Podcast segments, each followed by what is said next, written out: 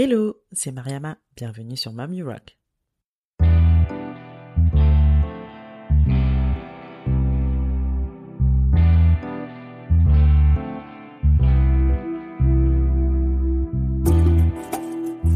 Mom You Rock est un podcast échange avec des femmes entrepreneurs et mamans. Ma volonté reste toujours la même. Partir en quête d'inspiration et de motivation auprès de ces femmes qui nous partagent leur quotidien de slasheuse. Car oui, j'ai longtemps cru qu'être mère et chef d'entreprise pouvaient être incompatibles. La bonne nouvelle, c'est que j'avais archi faux et ces parcours ne le prouvent bien. Je suis moi-même aujourd'hui maman de deux petits bouts et je vis une belle aventure entrepreneuriale. Ma mission ici est de vous inspirer à travers tous ces témoignages pour mener à bien vos projets et vous aider à croire en vos idées. Si vous souhaitez en savoir plus sur la naissance de ce podcast, je vous invite à écouter la bande-annonce de la saison 1. Maintenant, prenez place, c'est parti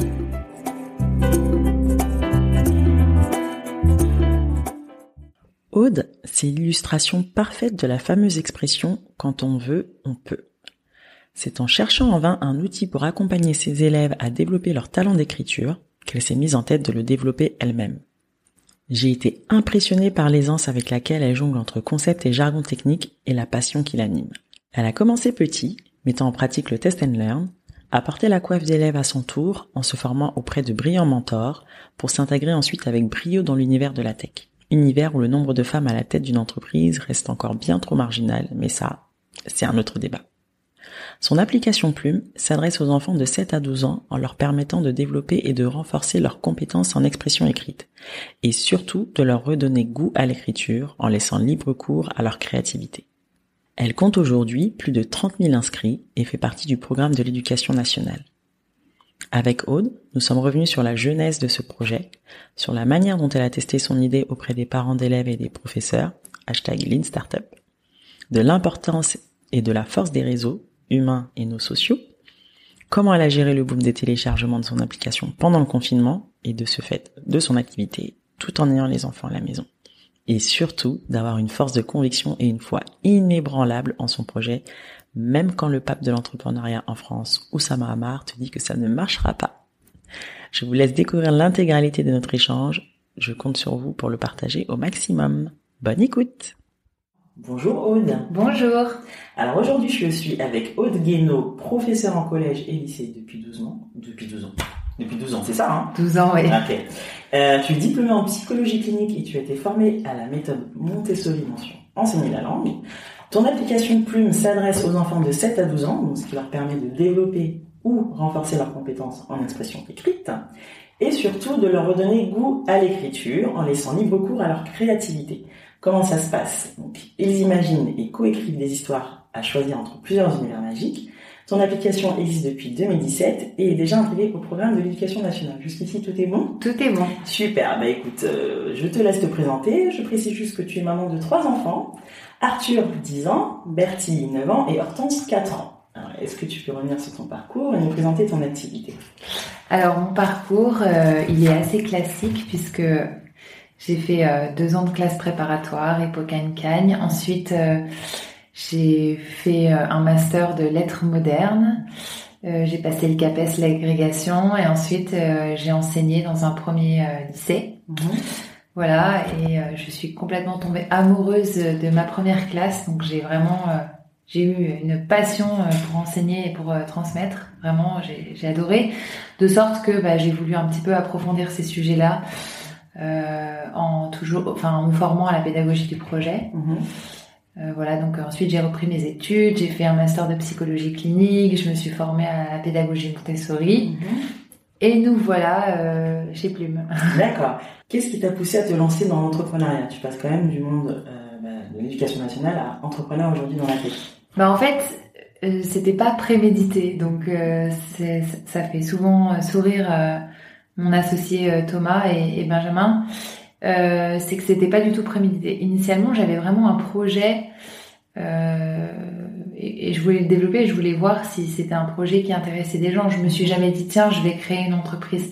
En fait, je, je cherchais un outil qui permettrait aux enfants de, de développer leur capacité en expression écrite. Mhm.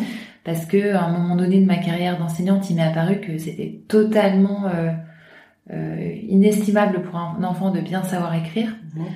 Et on sait aujourd'hui qu'un enfant qui sait bien écrire, c'est un enfant qui réussit sa scolarité. Donc on sait que c'est hyper important. C'est totalement déterminant en réalité.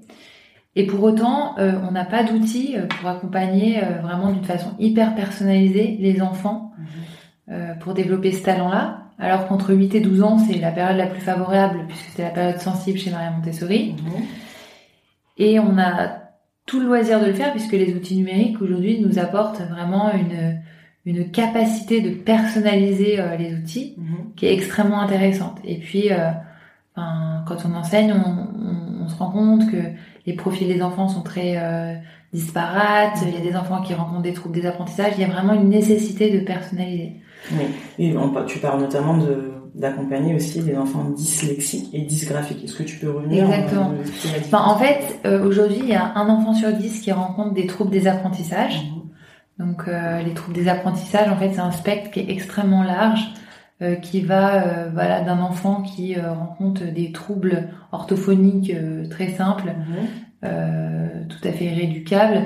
donc, ça peut être la dyslexie, donc c'est la difficulté vraiment, enfin, en fait, à à encoder au moment de la lecture. Mhm. Donc ça c'est voilà jusqu'à la dysgraphie. Donc ça c'est la, la, la, difficulté à produire un geste graphique extrêmement euh, euh, clair.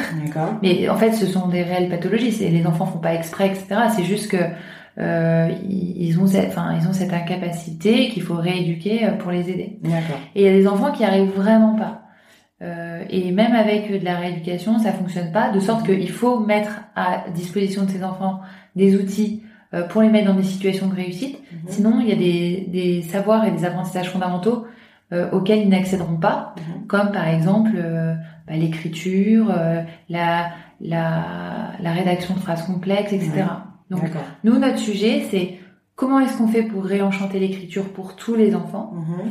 et aussi ceux qui vont être un petit peu écartés de l'écriture de par leurs difficultés en fait orthophoniques. Euh, voilà, comment, quel outil on leur propose pour euh, faire de l'écriture toujours un moment euh, joyeux et créatif, parce qu'en fait, c'est ce qui devrait être. D'accord. Et aujourd'hui, tu as combien d'utilisateurs sur ta plateforme? Alors, on a passé la barre des 30 000 inscrits, là. avec plus de 10 000 enseignants inscrits. D'accord. Mm. Et tu travailles, donc je travaille avec une équipe d'orthophonistes aussi, je ouais. on en parle un instant. Donc, comment tu constitues ton équipe en fait? Alors, en fait, on a enfin, on est une équipe de 8 aujourd'hui chez Plume. Donc il y a euh, une, euh, une prédominance tech très mhm. forte parce que on est un outil technologique et on, est en train de mettre en place vraiment de la recherche et développement pour aider justement le mieux possible ces enfants euh, avec un outil qui va être enfin, qui doit être extrêmement fluide pour les aider. D'accord. Donc on a voilà un directeur artistique, une équipe technique, voilà donc on est 8 et à côté de ça on a en fait euh, une directrice, enfin dans notre équipe on a une directrice pédagogique qui est mhm. Juliette, qui est une ancienne collègue à moi d'ailleurs, que j'ai recrutée. Mhm. Euh, et en fait, Juliette, elle gère euh, toute la partie euh, avec les correcteurs, euh, c'est-à-dire qu'elle forme vraiment des correcteurs qui vont relire les écrits des enfants, leur dispenser des conseils, etc. Donc ça, c'est pas des gens qui font partie à proprement parler de notre équipe, c'est un écosystème en fait qu'on a constitué. Mhm. C'est un espèce de comité. Ouais, exactement. Et d'ailleurs, on a un Slack avec eux. D'accord. Donc avec des channels sur des sujets, etc. Et euh, ben voilà, on parle de correction, de contenu, euh, d'écrits prometteurs, de qu'est-ce qu'on fait dans cette situation. Ce sont des personnes qui sont euh, qui vont relire les écrits des enfants, qui vont euh, proposer des solutions, voilà, qui, qui sont des spécialistes. Alors, ce sont des, des enseignants pour la plupart. Mhm. On a aussi beaucoup de personnes qui travaillent dans la littérature jeunesse. Et on a des orthophonistes qui travaillent avec Donc chaque enfant a une correction personnalisée. Ouais, exactement. Comment bon, j'ai présenté un petit peu comment, comment fonctionne l'application, mais reviens en détail. Un petit Alors peu comment ça se présente? Donc il y a des univers mhm. qui sont euh, euh, dédiés à des tranches d'âge, parce que c'est super important pour nous de mettre tous les enfants en réussite. Mhm. Donc par exemple, je sais pas, la tranche d'âge la forêt enchantée, les 8-9 ans. Ouais. Donc si votre enfant a entre 8 et 9 ans, il rentre dans la forêt enchantée, mhm. il va choisir euh, le début d'histoire euh, qui lui plaît. Donc je sais pas, euh, ça peut être euh, le capitaine Piratouille, par exemple, un best-of chez nous. euh, voilà, il va lire le premier chapitre ou il va l'écouter. Mhm.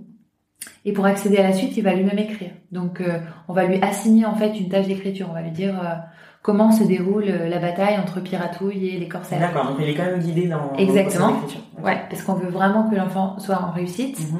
Il peut consulter un résumé, il peut consulter des phrases d'amorce, il peut consulter des astuces d'écriture. Enfin, il y a tout un tout un panel de choses pour l'aider. Mhm. Et ensuite, euh, bah, il va écrire sept chapitres. Donc, euh, nos histoires sont toujours en sept chapitres. Mhm. Et à la fin des sept chapitres, il envoie son histoire à quelqu'un qui va le relire et qui va lui proposer des conseils pour s'améliorer en expression écrite. D'accord. Voilà. Et puis, une fois que son histoire a été relue, qu'il a reçu des conseils, eh bien, en fait, on lui propose d'éditer son livre. C'est super, ça. Mmh, avec le format papier de sa Exactement. Tout à fait. Super. Ok. Quelle a été la réaction de ton conjoint et de ton entourage quand tu as décidé de te lancer dans l'entrepreneuriat?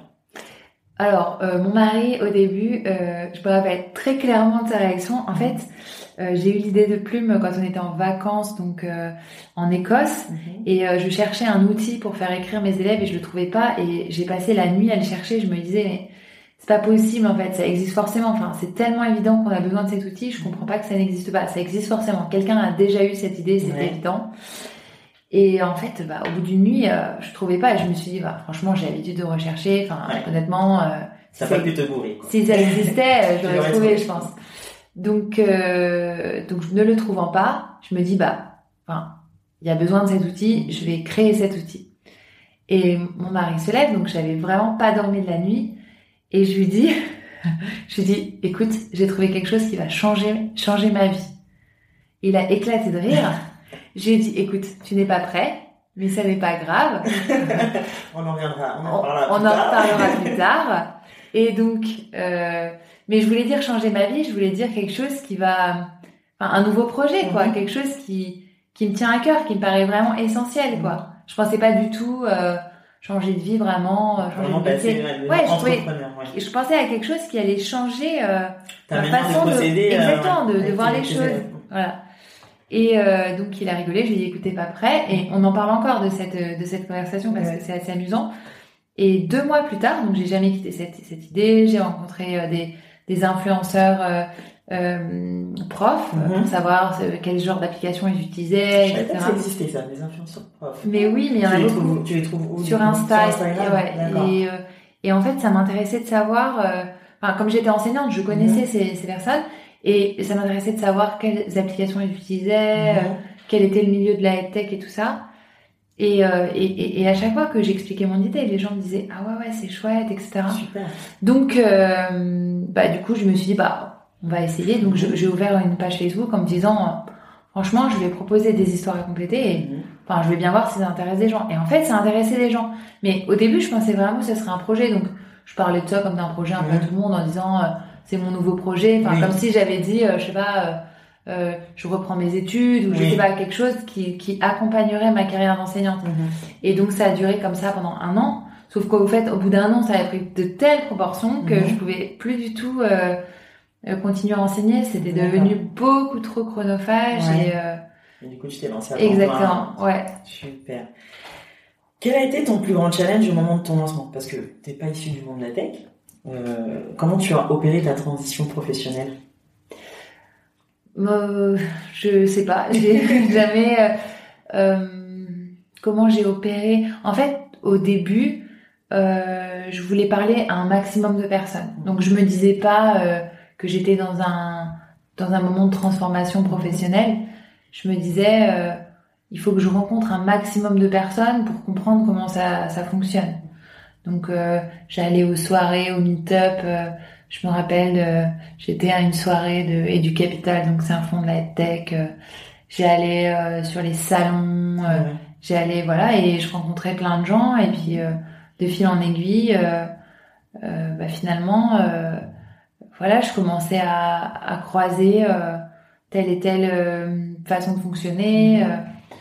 j'ai rapidement trouvé une façon de créer mon mon outil, ce qu'on appelle un MVP, mais je savais même pas que ça s'appelait comme ça. Mais j'ai rapidement trouvé une façon de tester si, si, si des personnes seraient intéressées. Donc, en fait, j'avais écrit sur un PowerPoint. Mhm.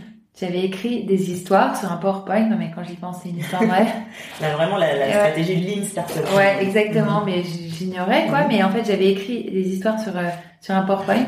Et j'avais dit sur ma page Facebook, euh, Est-ce que ça vous intéresse de recevoir des, des histoires à compléter Mhm. Et si oui, euh, dites-le moi. Et j'avais reçu, j'avais récolté, je sais pas, une soixantaine Mhm. d'adresses mail, Ouais. ce qui est quand même énorme en fait Mhm. quand j'y pense. Donc 60 personnes à qui on envoyait euh, le PowerPoint, ils complétaient le chapitre 1, je le corrigeais, j'envoyais le chapitre 2, Tu faisais etc. toutes les corrections Ouais. seule Wow. Ouais. mais non, mais en fait, les gens, ils disaient des trucs hyper intéressants. Ils Ouais. disaient, euh, ah ben oui, mais euh, euh, ça serait bien euh, de pouvoir accéder à la suite tout, tout de suite. Enfin, Super, donc t'as eu des retours en live en fait. Exactement. Ça d'ajuster. euh, Complètement. Et après, donc j'ai rencontré euh, mon associé Thomas Mhm. dans un concours de circonstances complètement euh, rocambolesque. Ouais. Et euh, Thomas m'a dit, euh, bon bah si t'es suffisamment folle pour envoyer des PowerPoint, franchement, euh, Allez, on, go on va y aller parce que ça. ça. va bien fonctionner entre nous. euh. Il est issu du milieu de la tech ou... Ben oui, parce Ouais. que lui, pour le coup, il venait de faire le wagon et donc. D'accord. euh, Donc le wagon, c'est une école en fait euh, de formation au, au code. En fait. Exactement. Pour celles qui connaissent pas. Ok, super. Et euh, donc, est-ce que tu as bénéficié d'un accompagnement? Est-ce que tu as fait partie d'un réseau au moment de ton lancement? Euh, on, peut dire le nom des réseaux là? Oui, bien sûr. Ok, ok. En fait, euh, quand j'ai rencontré Thomas, on a donc il a développé le, le site très rapidement Mhm. et, euh, et je me rappelle très bien quand il a eu fini de, de faire le site. Je me rappelle très bien, on était à, à Bastille. Il m'a dit bon, maintenant Aude, je vais t'expliquer le référencement naturel. Et là, je me suis dit, oh, de quoi il me parle De quoi il me parle je me, je me suis dit, mais je vais jamais m'en sortir Ouais. Parce que euh, si je si, si j'y connais rien en fait je pourrais jamais parler avec des gens donc il va falloir que je me forme donc j'ai j'ai j'ai trouvé euh, une école de formation en, en ligne Mhm. pour me former au marketing digital pour commencer D'accord. et euh, cette formation euh, présentait euh, des, des sortes de de, de rendez-vous des meet-up enfin Mhm. des conférences où on pouvait se rendre D'accord. et donc bah, moi je trouvais ça super intéressant parce que euh, j'étais euh, voilà euh, soucieuse vraiment de comprendre comment ça fonctionnait, euh, enfin qui évoluait dans ce système. Donc je m'y rends. Et puis là, une des invitées c'était Alice Zaguri. Donc moi, ne connaissant personne, je savais Oui. même pas qui était Alice Zaguri, je savais même pas ce que c'était Exofamily, je Oui. connaissais rien, je connaissais personne. Donc j'y vais, je vais la voir, je lui dis bah écoute bonjour, moi je suis prof. je veux monter cette application, j'en suis là et tout. Et Alice, Mhm. qui est la gentillesse même et la sensibilité même, me dit Oh là là, euh, une prof entrepreneur, j'en ai pas, euh, tu devrais venir chez The Family. Super. Et voilà, et c'est comme ça que j'ai rencontré Alice euh, Zaguri et que je suis rentrée chez The Family. Mhm. Euh, euh, après avoir euh, candidaté et avoir été rejetée, et j'ai dit Ah non, non, mais. euh, c'est pas possible. non, non, c'est pas possible. C'est pas ça qu'on s'était dit. Alice a dit, bon, attends, viens. Et après, elle m'a présenté Oussama et Oussama a dit, non, mais tu vois bien que son, son- ça va jamais marcher, son truc. Et Elle n'y croyait pas? Non, mais parce que c'était pas, enfin, l'éducation, Oussama, c'est Ouais. pas, c'est pas son, C'est pas le fer de lance. euh, non, voilà, euh, il y pensait pas trop. Et Ouais. puis, euh, il me disait, euh, voilà. Et puis, je lui ai dit, ah non, non, mais moi, je veux vraiment rentrer et tout. Puis Alice lui a dit, non, mais tu vois bien que, tu vois bien que on peut pas passer à côté d'elle et tout. Puis Oussama a dit, bon, bah, prends-la si tu veux. Bon, c'est comme ça que j'ai en mode vraiment, bon bah, qu'est-ce que tu y tiens euh, Exactement. Et alors, quand on est reparlé avec Oussama euh, l'été dernier, enfin, en septembre dernier, il a rigolé, il m'a dit, franchement, j'aurais jamais cru que tu Ah. ah, voilà. Ah là là, la belle revanche. Non mais c'était hyper amusant parce que j'ai dit, tu te souviens? Dit, Je m'en souviens parfaitement. Franchement, j'aurais jamais cru que tu réussirais. Comme quoi. Mais T'as oui. bien fait de, de forcer de croire en Mais complètement. Et, et, et, euh, et donc, donc, je connaissais rien ni personne. Mhm. Mais en tout cas, The Family, ça m'a apporté en fait les premières briques de euh, qu'est-ce que c'est qu'un état d'esprit startup, Mhm. euh, comment. euh, C'était un programme d'accompagnement du coup C'était pas du tout un Ouais. programme, mais en fait, euh, euh, donc on s'est installé. Donc j'ai quitté l'éducation nationale. Euh, on s'est installé. Enfin, quand je dis on, moi et un Et- stagiaire et Thomas. Ouais. Enfin, C'est déjà pas mal. C'était pas non plus euh, Ouais. une énorme boîte. Euh, donc on s'est installé chez The Family. Mhm. Mais ce qui a été très fort pour moi, c'était toutes les personnes que je voyais, qui me parlaient. Le En fait, exactement. En fait, je comprenais que la seule chose qui devait m'intéresser, c'était euh, pas, euh, euh, je sais pas, euh, euh, avoir un article de presse, je sais pas quoi. La seule chose qui devait m'intéresser, c'était euh, comment je fais pour avoir des utilisateurs, Mhm. comment je les fais payer. Enfin, tout ça, exactement. Tout ça, c'était super. im- Enfin, ça, ça nous a véritablement euh, lancé ça parce que euh, pour moi ça a été un fort moment euh, d'acculturation en fait au milieu tech Mhm. Et puis, euh, et puis une ouverture de réseau très très forte parce que évidemment je connaissais personne. Comme quoi on peut partir de zéro au niveau connaissance Mais bien sûr. et évoluer. euh, ouais. Mais bien sûr. Et moi je crois très fortement que la seule chose qui compte honnêtement sont, sont les capacités personnelles et, et- enfin la détermination. Ouais, Oussama il dit souvent que la seule chose qui compte pour un entrepreneur c'est son intensité. Mhm. Mais moi, je crois beaucoup à ça. C'est que finalement, euh, qu'est-ce qui vous empêche euh, d'aller euh, taper à la porte en disant moi j'ai envie d'apprendre quelque chose? Rien, en fait. rien. Donc il n'y a pas de raison de s'en priver. Enfin, Et tu fais aujourd'hui partie de l'incubateur. Ça se dit Villa ou Willa d'ailleurs Willa. Willa. Est-ce que tu peux nous en dire un peu plus? Alors Willa, c'est un, ouais, un accélérateur euh, on- enfin, porté sur l'inclusion, Mhm. puisque comme tu le sais, les femmes ne sont pas euh, majoritaires dans la Oh tech. oui. Donc euh, c'est euh, un accélérateur qui a pour mission de développer une plus grande diversité dans la tech. Mhm. et donc qui, pour ça, propose des programmes qui accompagnent les sociétés qui ont une femme fondeur Mhm. Euh, comme associée. Et donc avec Thomas, on a candidaté donc euh, à ce programme. Mhm. Voilà, il y avait plusieurs programmes. euh, Il y a Willa Scale, Willa Start, je crois. Mhm. voilà, et puis il y a aussi un espace de coworking. Donc nous, on a commencé à l'espace de coworking au tout début. On, au, au tout début, on voulait juste faire partie de, de cet écosystème parce qu'il y a plein de startups très inspirantes. Mhm. Et puis, en fait, de fil en aiguille, on s'est dit que c'était intéressant pour nous de, de bénéficier de- d'un des programmes parce qu'il y a, il y a, enfin, en fait, ils mobilisent beaucoup de ressources, Mhm. beaucoup d'experts sur des problématiques très ciblées, je sais pas, marketing, RH, financement, etc. Mhm. Donc, quand on a besoin de quelque chose, euh, on a une personne, un référent, et euh, on peut dire, bah voilà, euh, la problématique du moment, c'est que euh, je ne sais pas euh, faire euh, de, je sais pas, des Facebook ads, Ouais. je sais pas, n'importe quoi. Et du coup, t'as un expert. euh, qui Exactement. t'aide, euh, Ouais, on peut euh, solliciter quelqu'un pour travailler des sujets. D'accord. Le nombre de téléchargements de l'application Plume a fait un bond immense pendant le confinement, plus Ouais. 169%. Ouais. C'est une des rares entreprises pour qui, Ouais, malgré les circonstances, elle a un C'est un impact peu. plus ou moins positif. Ouais, Euh, comment ça s'est passé niveau business Quel a été Eh ben en fait c'était c'était c'était incroyable. C'était une période. Enfin c'était une période euh, très très euh, intense. Mhm.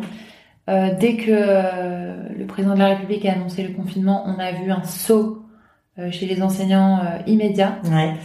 Euh, on avait prévu un séminaire, bon bien évidemment comme c'était le confinement on allait l'annuler, mais on Mhm. a senti que Il y avait il un allait falloir. euh, donc, euh, en fait, on a commencé à s'organiser. Le, le pic a été tel qu'en fait, euh, on avait peur tout simplement de faire sauter nos serveurs. Enfin, c'était Ah oui, très très avez- dur de, de maintenir euh, l'application. Ouais. euh, voilà, donc euh, heureusement ça a fonctionné. Mhm. On avait, on avait euh, 5000 chapitres euh, commencés par jour. Enfin, c'était Ah oui. ahurissant. C'était, euh, On avait euh, 50 000 personnes par jour. Enfin, C'était intense. ouais. Ouais, c'était très très fort. Mhm.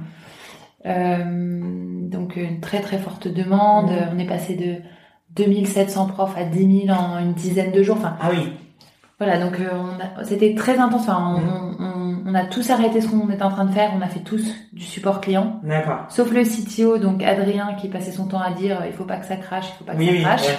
C'est pas le moment. Donc, euh, Donc voilà, donc c'était très intense. Euh, je pense euh, on était tous très concentrés euh, pour que ça que ça tienne Mhm. et pour euh, pour euh, donner un maximum de, de service en fait aux gens parce que c'était euh, enfin c'était un sujet en fait Ouais. l'école euh, pour que ce soit le plus fluide Les possible parents qui se avec les parents. à Exactement. ouais. Donc pour aider un maximum.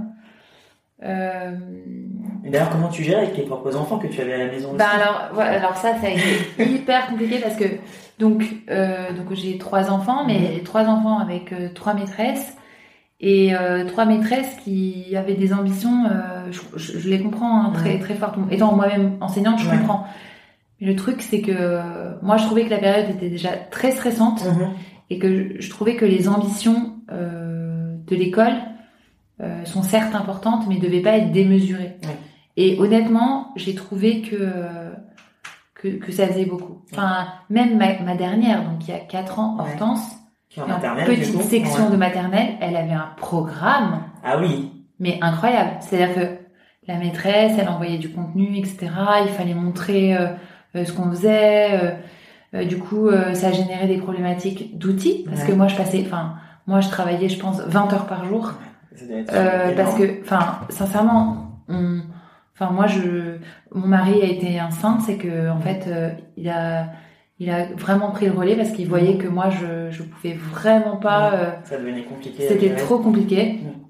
Donc en fait pendant je pense 15 euh, jours euh, j'avais même du mal à trouver du temps pour dormir etc enfin c'était vraiment par jour, c'est énorme non non mais c'était franchement il y avait des jours où où je m'endormais habillée enfin c'était incroyable c'était épuisant non mais c'était épuisant non, mais je dis 20 heures, c'est peut-être, euh, c'est peut-être 15, euh, mais. c'est pas mal. C'était, c'était, c'était. 15 heures intenses avec trois enfants à gérer. Exactement. Euh. C'était, donc je dois dire que, de ce point de vue-là, j'aurais pas pu faire ce que, ce qu'on a fait sans, sans mon mari. Ouais.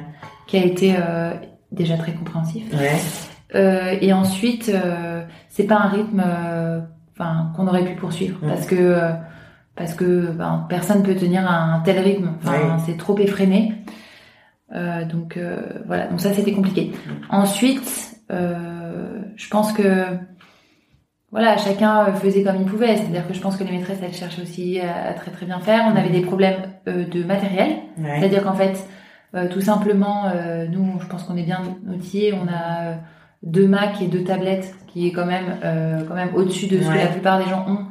Et pourtant, il fallait que Hortense ait un iPad, euh, Bertie un iPad, que chacun ait son outil pour pouvoir Exactement. Donc en fait, je me retrouvais dans des situations où j'avais des calls, mais je pouvais, j'arrivais en retard au call parce que euh, Hortense faisait un zoom avec la maîtresse.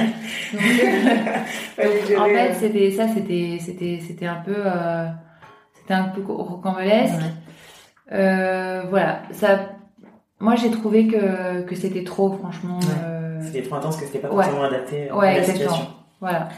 Mais c'est personnel. Hein. Je pense que c'est aussi parce que euh, je pense que je ressentais aussi beaucoup l'angoisse mhm. des, des, enseignants, il y avait l'angoisse de l'équipe. Je trouvais qu'il n'y avait pas lieu non plus de dramatiser sur le fait que les enfants euh, allaient euh, peut-être moins travailler pendant deux mois et demi. Enfin, Il y avait plus important. Ouais, c'est ça.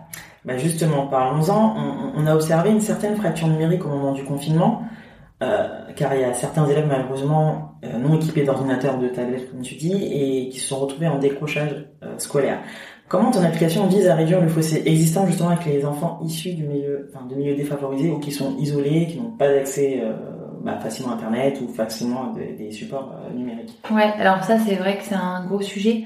Nous, ce qu'on fait, c'est qu'on propose l'application gratuitement aux enseignants pour que mhm. tous les enfants puissent bénéficier de notre outil. Mhm. Et euh, même les enseignants qui sont peu ou pas équipés euh, en tablette, euh, il y a la possibilité en fait de faire écrire les enfants. Enfin, les enfants peuvent écrire la main sur plume. Mhm. Et ensuite, les enseignants ils prennent en photo les écrits. D'accord. Donc c'est. T'as quand même le double, t'as le côté digital, Exactement. C'est important pour nous de de pas avoir un un regard clivant sur le numérique mhm. parce que déjà tous les enfants sont différents. Ouais. et ensuite parce que euh, bah voilà, tout le monde euh, n'est pas égal par rapport à ça et qu'il faut trouver des solutions pour que tous les enfants puissent y accéder. Ok.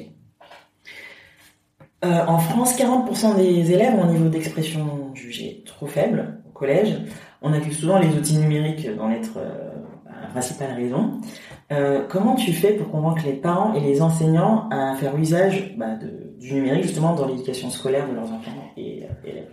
Bah ça, ça rejoint un peu euh, la question d'avant, c'est-à-dire que euh, les gens, euh, quand on parle de la fracture numérique, moi je pense aussi à, à ce qu'on appelle enfin l'illettrisme numérique en mhm. réalité. C'est-à-dire que et, et, le confinement l'a montré. On est quand même dans des situations où parfois les gens ont des outils, mais n'ont pas appris finalement à naviguer, se connecter, etc.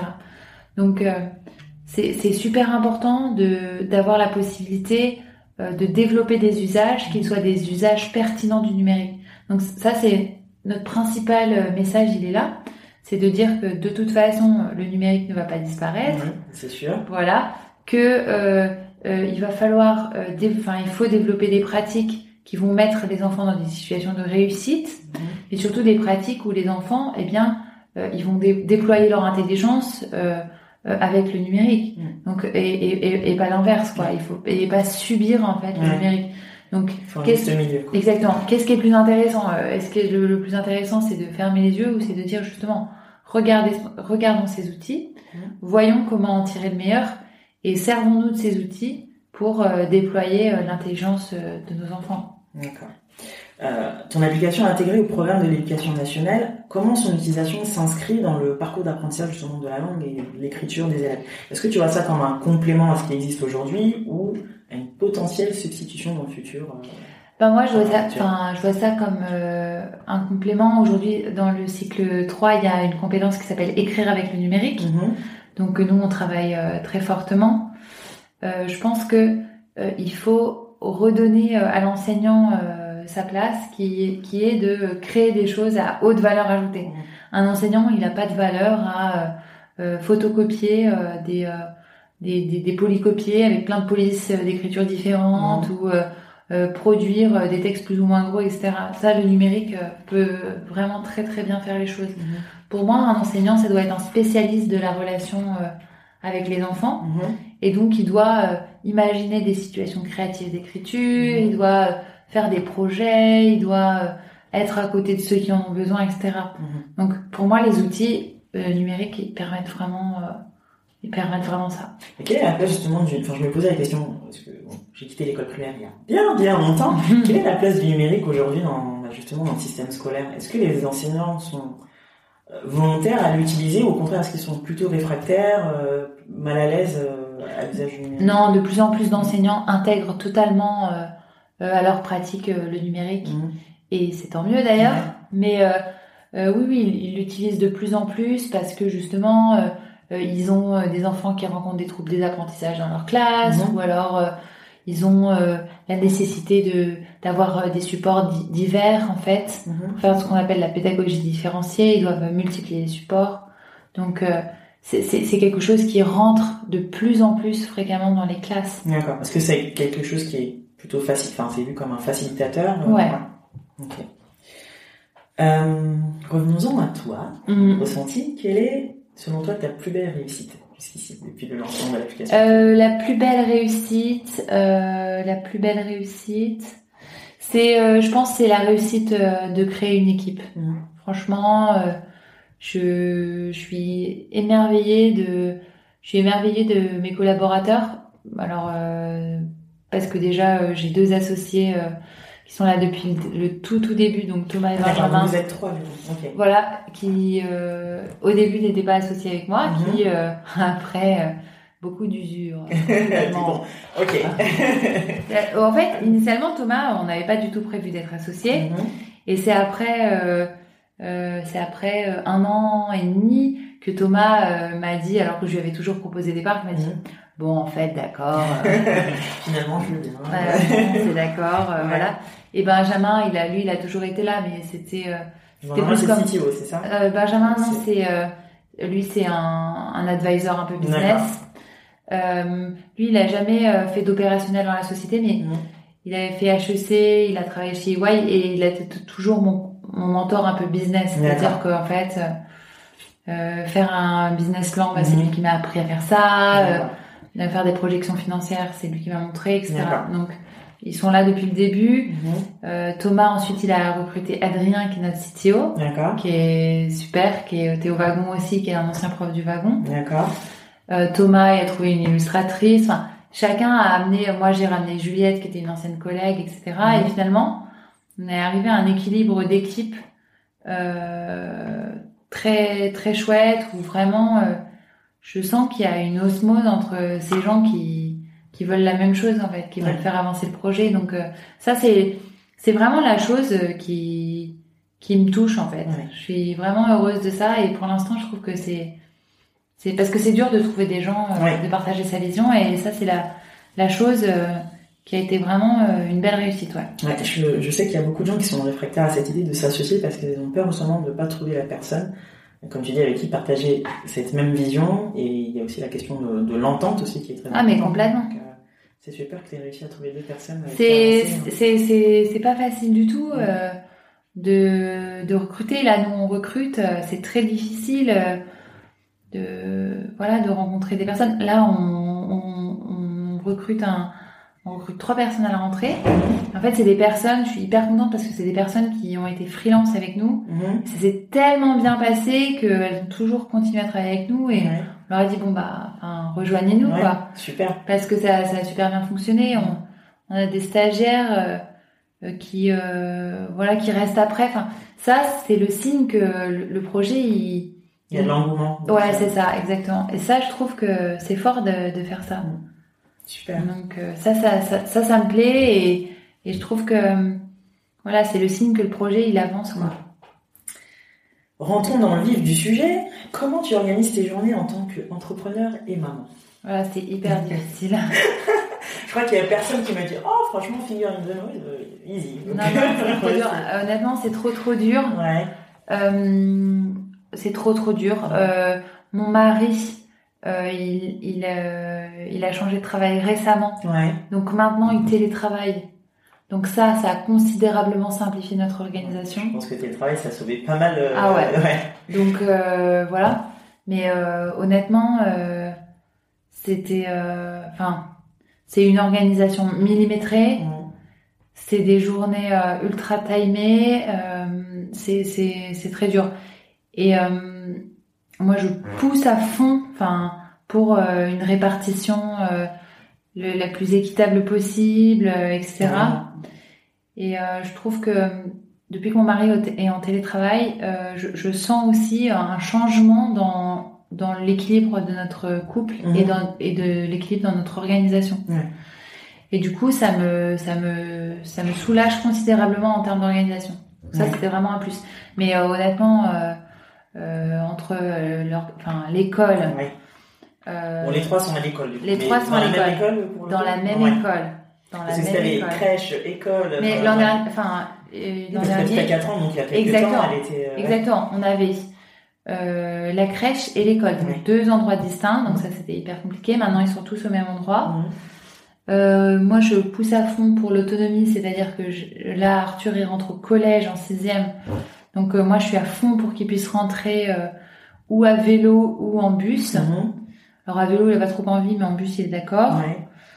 Euh, on se répartit. On, on, on- il y a deux soirs où on prend une, une nounou. Ouais. Euh, voilà. Moi, j'aime bien quand même être là le soir pour avoir un petit œil qui traîne Mhm. sur euh, les devoirs, les Ouais. trucs. Voilà. Et puis, euh, la, la nounou, quand elle vient deux soirs, elle lance le dîner, quoi. Ouais. Et mon mari fait tous les matins. Donc, mon mari fait tous les matins. On a la nounou deux soirs par semaine et le reste, c'est moi. Mais il est vachement impliqué. C'était ma prochaine question. C'est comment ça se passe avec le papa? Bon, visiblement.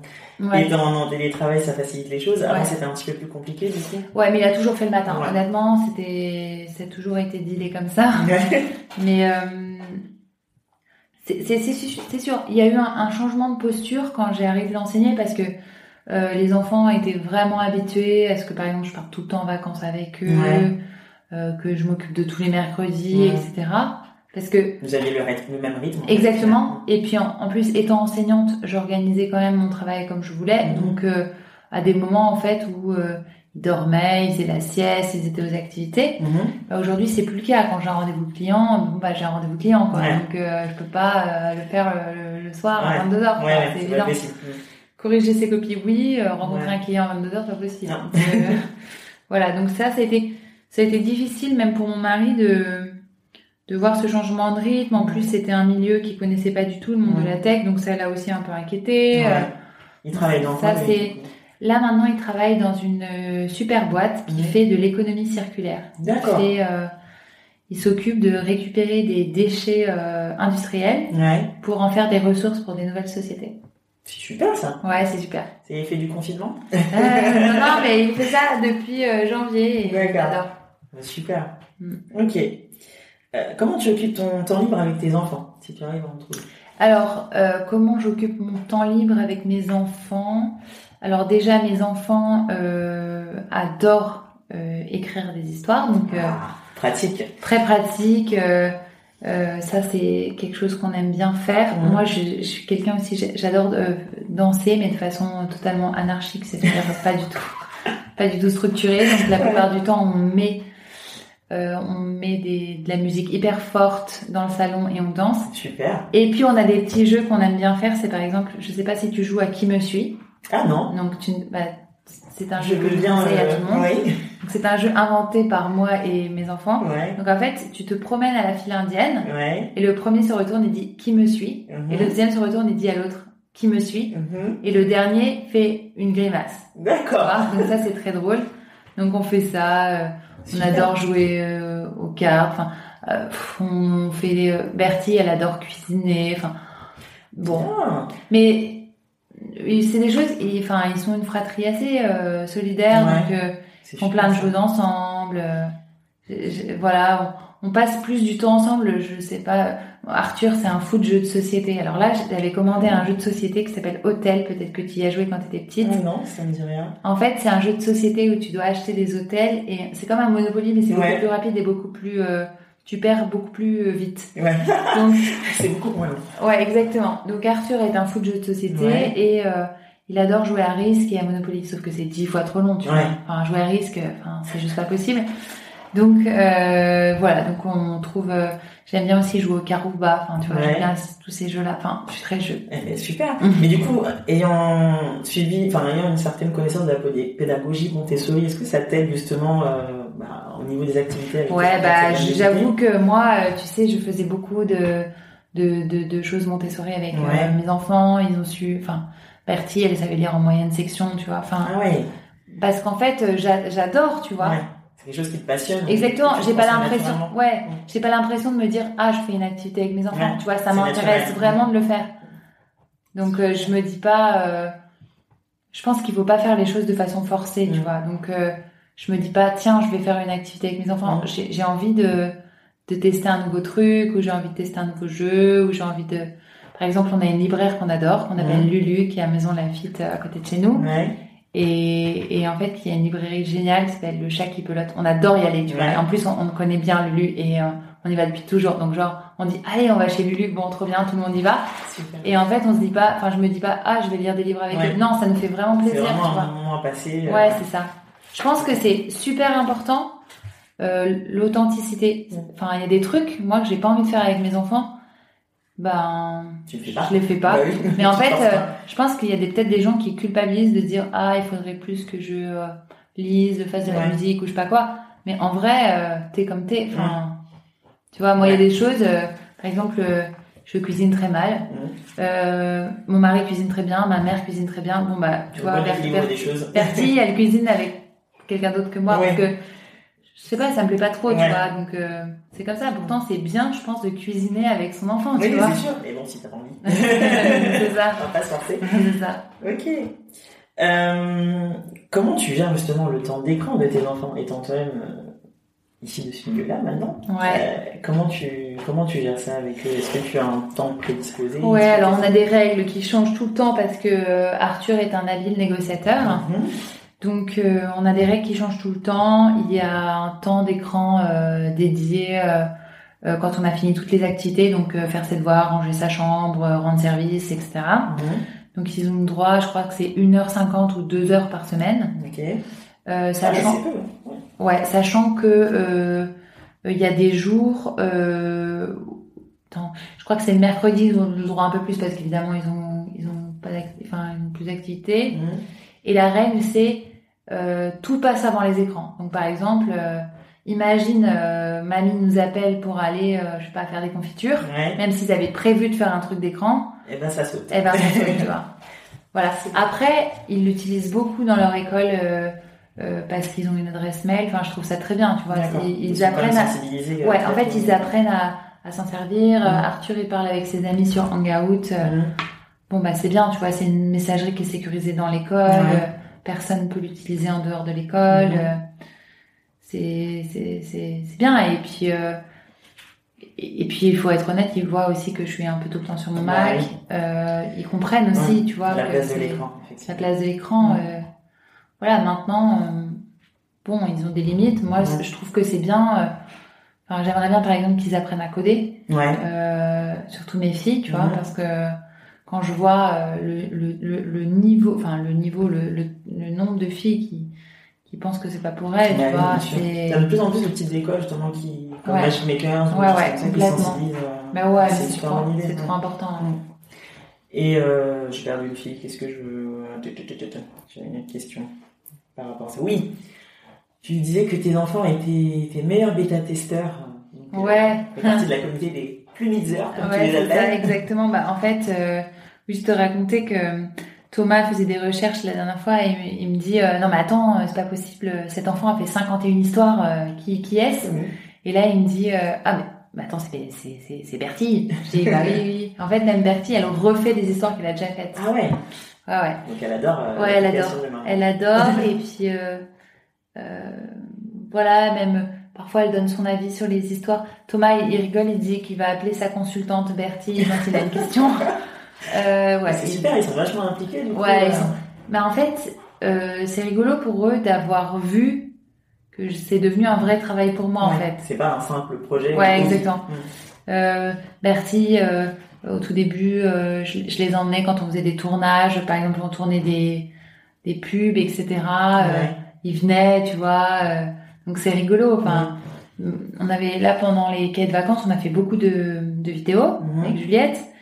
Et euh, Bertie, elle était enchantée parce qu'on tournait toutes nos vidéos dans un théâtre. Ouais. Et elle était enchantée de raconter que euh, bah, c'était génial de voir des coulisses, Ouais. qu'elle avait. Elle se dit, ouais, c'est super, quoi. Je, Elle voit l'envers du décor. Exactement. hein. Je vois des choses euh, que peut-être les autres enfants ne voient pas, ou ça, elle, elle trouve ça super. quoi.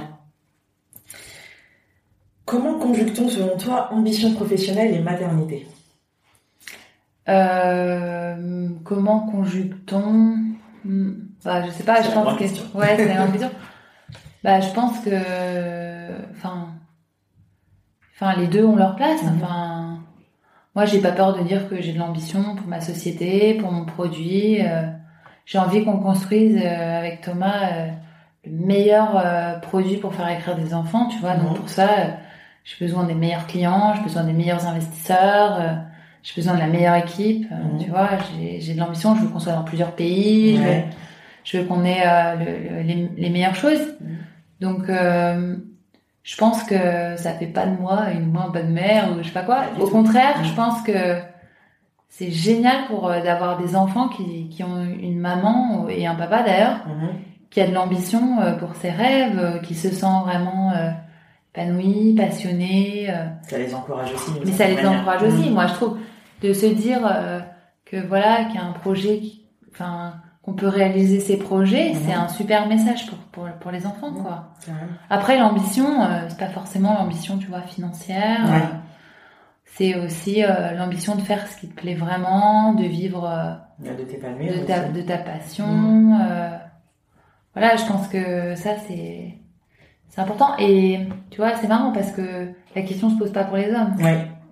Donc, euh, C'est toujours pour les femmes, du coup. Ouais, Surtout quand mais- elles sont mères. pour- C'est la question qui. Oui, mais c'est- Ça apparaît souvent incompatible. alors non, mais c'est que- con- en fait, c'est constamment finalement. Ouais. Enfin, parce que euh, en quoi est-ce que ça, ça le serait pas, Ouais. quoi? Tu vois? C'est une question qui ne devrait même pas se poser, mais Ouais. se pose Il y a pas, il y a pas de raison que ça le soit pas. Ouais.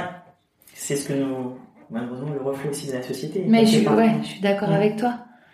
Euh, mais euh, voilà, moi je, j'ai, moi c'est l'inverse si tu veux, c'est que le fait d'avoir des enfants, ça me donne de l'ambition. C'est souvent ça. Tu vois? Ouais. Je me dis, euh, je veux que mes enfants déjà, je veux leur donner le meilleur, et je veux aussi qu'ils aient le, le cadre éducatif le plus stimulant possible. Et euh, de un catalyseur, du coup, euh, quelque Ouais, de- pour, euh, exactement, de se dire justement, de, de se réaliser soi, c'est quelque chose de super, quoi. Carrément. Quelles sont tes sources d'inspiration et de motivation au quotidien Euh, bah écoute, euh, là en ce moment, je, j'ai décidé de faire une cure de lecture, ce qui ne m'était pas arrivé depuis longtemps. donc Cure de lecture, très c'est-à-dire contente. bah écoute, euh, tu- en tant que bonne petite prof de français, la lecture c'est très important pour moi. J'imagine. Et euh, ça fait vraiment partie de mon équilibre de prendre du temps pour lire. Et Mhm. euh, ces derniers temps, donc surtout avec le confinement, Ouais. vraiment on avait très peu. euh, Enfin, j'avais très peu lu, j'avais très peu. Donc là, en vacances, j'ai lu un livre de Je crois que c'est le 800 moment pages. propice. De combien ça, 800 Ah pages. oui, d'accord. Donc en fait, personne ne peut dire que j'ai pas pris de vacances, j'ai des preuves. Euh, voilà. Euh, L'écriture aussi. Mhm. Euh, ça, c'est un moment d'inspiration D'accord. très fort. J'aime bien, je suis inscrite à pas mal de newsletters. D'accord. Ça, j'aime bien. Ouais. Euh, qui Des des... en particulier sur des thématiques particulières. Ouais, des newsletters qui donnent des conseils de lecture, ça Mhm. j'aime bien. Euh, Ah, ça... T'en as une à recommander, par exemple? Euh, bah, attends, qu'est-ce que je peux te recommander euh, Je sais pas, j'ai- j'aime bien euh, la newsletter de Alex Dana de la Ah oui, de la Mentor. ouais. Super. Ouais. Je celle-là aussi. Voilà, donc ça, celle-ci, je l'aime bien. Mhm. Euh, donc euh, j'aime bien euh, alterner un livre de fiction à un livre de non-fiction. Ouais. Donc ça c'est cool. Euh, J'écoute euh, beaucoup de, de de vidéos. Enfin, je regarde beaucoup de vidéos euh, de marketing. Ouais. Ça, je trouve que c'est hyper inspirant. Voilà. Et puis sinon, de toujours essayer de, tu vois, de, de faire des rencontres, Ouais. de se garder du temps pour faire des rencontres. C'est important quand on est entrepreneur. Ouais, ça, On c'est Ça, c'est hyper chouette. Donc, euh, tu vois, par exemple, là, je me suis dit, euh, on cherche un designer en motion design. Mhm. Et avec le nouveau directeur artistique de Plume, je me pose et tout. Et euh, on parlait vraiment de tout et de rien. Et puis, je lui dis, tu vois, mes projets, c'est ça et tout. Et le mec me dit, non, mais tu sais qu'un de mes meilleurs potes est designer en motion design. Tu vois, comme quoi, hein. Et ben voilà. et ça ben, crée des opportunités. eh ben, exactement. C'est fou. Donc, je dis, ah bah, ah bah c'est génial ça. Donne-moi son numéro. Donc euh, voilà, ça j'aime bien. Ouais. euh, voilà, je, je pense qu'on on tire beaucoup d'inspiration aussi de, de son équipe. Ouais. Souvent, je me dis euh, que, par exemple, il y a des, des choix qui sont faits dans, dans l'équipe avec lesquels, enfin, auxquels j'aurais pas souscrit comme ça. Et je me dis, bon bah, tu vois, c'est à eux de décider parce que c'est, enfin, finalement, c'est leur expertise. Et souvent, je me dis, hey, mais bonne idée, les gars, en fait. Donc, euh, j'aime bien, euh, tu vois, je me dis que euh, la vie, tu vois, t'apporte des choses auxquelles t'aurais pas forcément pensé. Ouais. c'est cool, quoi. La fameuse loi de l'attraction. Ouais. J'y crois, j'y crois pas mal, en fait. Je me dis que finalement, les choses se font et que, voilà, c'est bien de te laisser l'opportunité d'être ouvert à Ouais, ça. c'est chouette. Super. Si tu avais une baguette magique, qu'est-ce que tu souhaiterais améliorer dans ta vie d'entrepreneur? Que ce soit au business ou vie perso Une baguette magique Ouais. Hmm, Qu'est-ce que je souhaiterais améliorer ouais. Je peux choisir ce que je veux. Ce que tu veux. Euh, Il y en a tant que ça non, non, mais justement, c'est plutôt. euh, Je sais pas. Je sais pas. Honnêtement, euh, je suis assez, euh, je suis assez contente. Enfin, Ouais. je trouve que les choses se déroulent bien. euh, on est entouré de bonnes personnes, qu'on est bien accompagné, que que les gens nous rendent bien, tu vois, le travail qu'on qu'on produit. Mhm. Euh, Peut-être que j'essaierai de, de me mettre plus de limites euh, pour. euh, Il y, a, il y a une qualité que j'envie beaucoup à Thomas, c'est Mhm. que Thomas, quand il coupe, il coupe. Ouais. Ça, c'est ouais, le grand sujet aussi. La Ouais. déconnexion. Ouais, la déconnexion. Donc, par exemple, je- de, de me dire, euh, euh, voilà, quand euh, je suis en week-end, je suis en week-end. Moi, ça, j'arrive absolument pas à le mais je faire. pense qu'on est nombreux et nombreuses dans ce cas-là. Et c'est Mm. vrai que la coupure, c'est. Mais en même temps, je veux dire, quand tu fais une autre activité, Mm. c'est à ces moments-là où je trouve qu'on est le plus créatif, tu vois. C'est ça. Mais en fait, les idées viennent toujours au moment euh, le plus Exactement. inattendu. Donc, Ouais. euh, Je- Enfin, je ressens Mhm. vraiment ça aussi, tu vois. carrément. Donc, euh, je sais pas comment il fait Thomas. Il arrive, tac, euh, switch on-off et c'est bon. Exactement. Franchement, la force du mec, je ne sais pas. Je veux bien qu'il nous donne son secret. Ouais. Non mais tu, enfin, voilà, peut-être être plus rigoureuse Ouais. là-dessus. Bon, est-ce que tu as des conseils à celles qui souhaitent se lancer? Mais lancez-vous, Go, go, go lancez-vous. Non, honnêtement, euh, lancez-vous. Il n'y a pas de raison de pas se lancer finalement. Enfin, on est une période où euh, euh, tous les outils sont disponibles. Ouais. Même pour les plus nuls, j'en suis la parfaite preuve. Euh, ensuite, euh, après une période de crise euh, aussi intense que celle qu'on a vécue, euh, je veux dire, il y a une manne et plein d'opportunités de business à saisir. Donc il faut, euh, il faut y aller.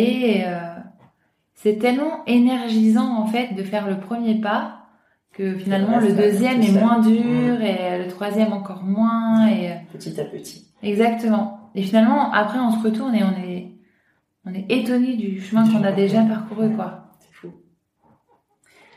Quels sont les futurs projets de Plume Alors, les futurs projets de Plume, euh, là, là, on travaille euh, très fortement sur euh, de la R&D. Donc, Mhm. on, on travaille notamment avec le CNRS pour quantifier la performance de notre application. D'accord. Donc ça, c'est un sujet qui est hyper intéressant.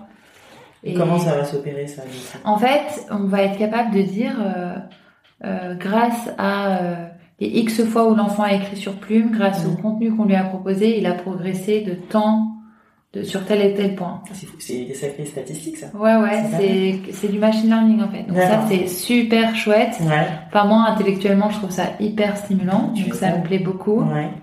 Ça, je suis très contente. Et puis, donc ça, c'est un premier projet qui me tient vraiment à cœur. Et puis, on travaille aussi sur tout ce qui est évidemment gamification. Mhm. Et ça, c'est trop génial. Parce qu'on s'amuse comme des fous ouais. là-dessus. Ouais. Donc ça, on est, on est super contents. Et puis, euh, grosse surprise à Noël. Ah, bon, on Mm. reste connecté alors. Dernière question, c'est quoi ta représentation d'une maman qui déchire? Euh, une maman qui déchire. J'aime bien euh, la, la, la fille, la mère de fais pas, dans Fais pas ci, fais pas ça. C'est euh, la représentation de la mère euh, complètement débordée, euh, qui est complètement... Chose. au taquet, ouais. Pour moi, la mère qui déchire, eh ben, c'est une mère qui est hyper absorbée, voilà, à la fois par ses enfants, ses ambitions. bah, c'est une mère qui vit en fait, hein, qui est. et je trouve qu'elle déchire parce qu'en fait, elle, elle est tout le temps pleine d'humour, enfin, elle est toujours au bord de péter les plombs, quoi. Euh, voilà, mais c'est, ce sont des, enfin, ce sont des gens qui sont hyper authentiques, Mhm. euh, qui sont hyper drôles, euh, euh, qui est tout le temps en questionnement sur sa vie professionnelle. Elle se lance, elle lance une entreprise de macramé. Enfin, c'est Ouais. hyper rigolo. Euh, pour moi, c'est ça la vie. euh, voilà, la vie, euh, c'est tourbillonnant, Mhm. c'est euh, foisonnant, c'est drôle. euh, voilà. Et moi, je- enfin, j'ai pas envie euh, d'avoir une mère en, en modèle de mère qui déchire, une, une super euh, working mom, Ouais. etc. J'ai envie d'avoir quelqu'un qui qui est dans le quotidien, la réalité de la vie. C'est ça. euh, Qui garde quand même un peu les pieds sur terre. Ouais, exactement, et qui parle des vraies choses, quoi. Ok, super. Merci beaucoup. Bah, merci à toi. Merci pour votre écoute. Vous retrouverez toutes les infos dans le descriptif de l'épisode. Si celui-ci vous a plu, n'hésitez pas à en parler et à le partager sur les réseaux. Encore mieux, si vous pouvez lui mettre 5 jolies étoiles sur iTunes ou Apple Podcast pour qu'il soit visible au plus grand nombre, ce serait génial. Pour ne rien rater du podcast, rendez-vous sur Instagram, MomYouRockFR. À bientôt!